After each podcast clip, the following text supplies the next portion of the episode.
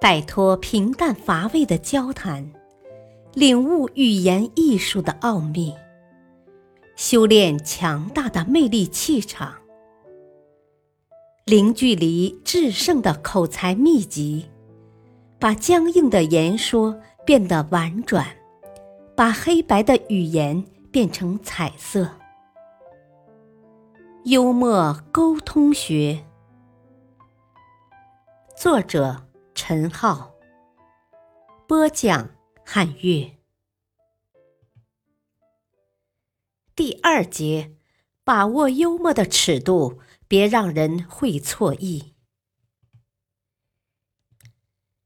第二小节，赞美式幽默不能失了分寸。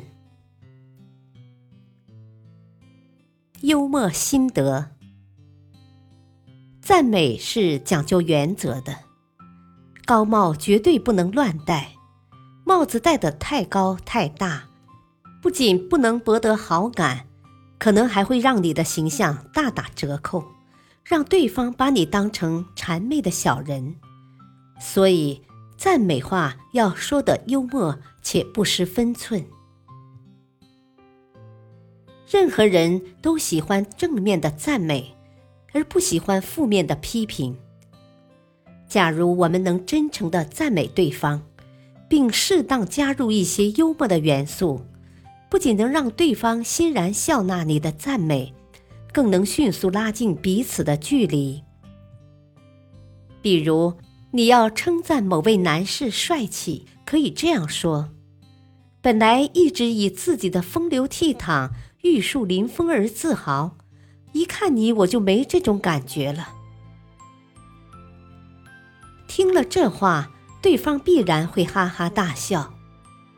笑具有无法想象的魔力，你只要能让他发笑，那么他就会反馈一些良性的回报，使我们更为自信、更有魅力，进而形成人际关系的良性循环。下面讲个小故事。一只乌鸦站在树枝上，嘴里叼着一块肉。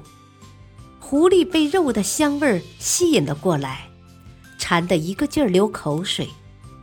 为了得到那块肉，狐狸陪着笑脸讨好乌鸦：“乌鸦先生，你的羽毛真漂亮，歌声真优美，他们应该封你为鸟类之王啊！”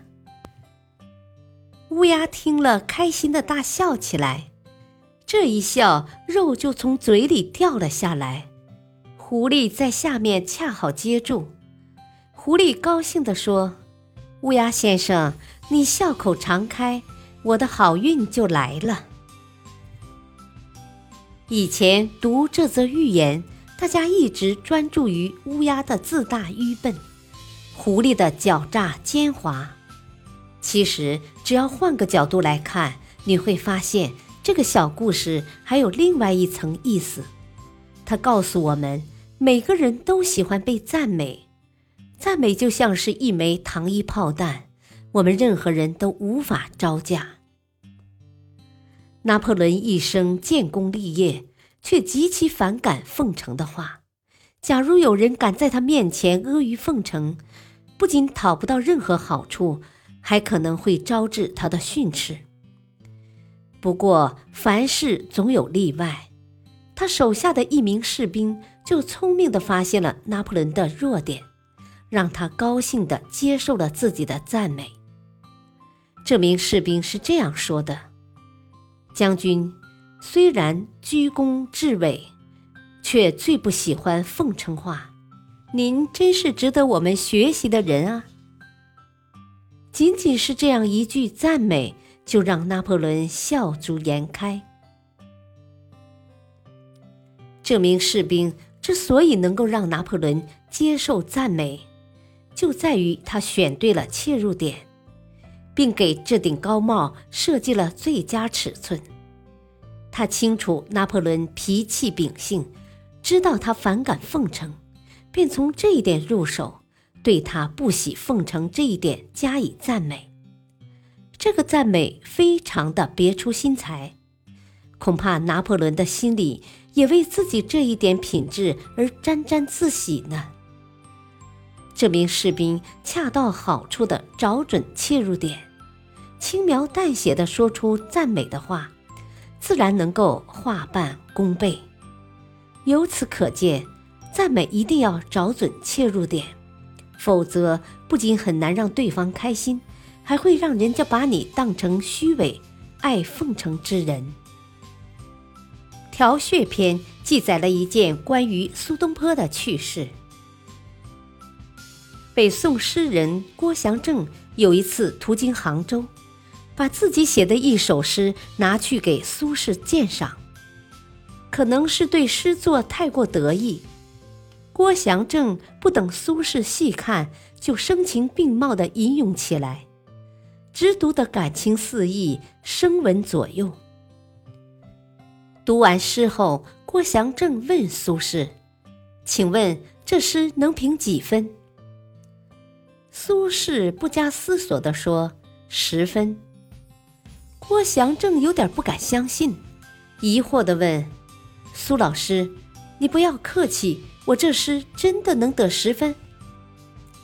苏轼点点头说：“你刚才吟诗，七分来自读。”三分来自诗，不是十分又是几分？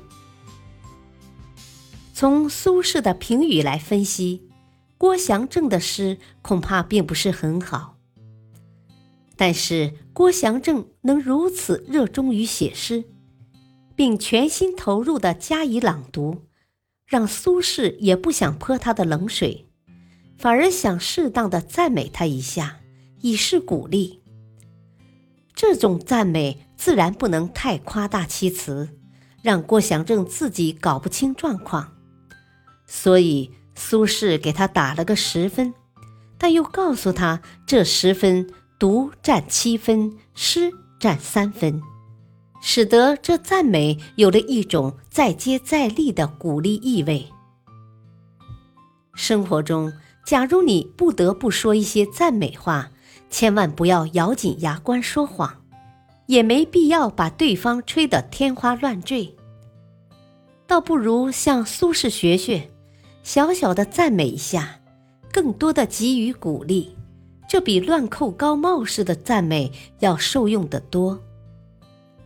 当然，夸奖别人也不能无所顾忌，我们应该本着一颗真诚之心去夸奖别人。不要让别人觉得你言不由衷。另外，我们夸奖的内容应该是对方所在意的，就像那位士兵称赞拿破仑不喜奉承一样，必须把话说到对方的心坎里。比如，见到中年女性，我们可以称赞他们身材苗条、婀娜多姿。遇到老年人，我们就要称赞他们身体硬朗、精神矍铄等等。最后，赞美一定不要太生硬，要加入适当的幽默作为润滑剂。感谢收听，下期播讲：态度友善，幽默不过头。敬请收听，再会。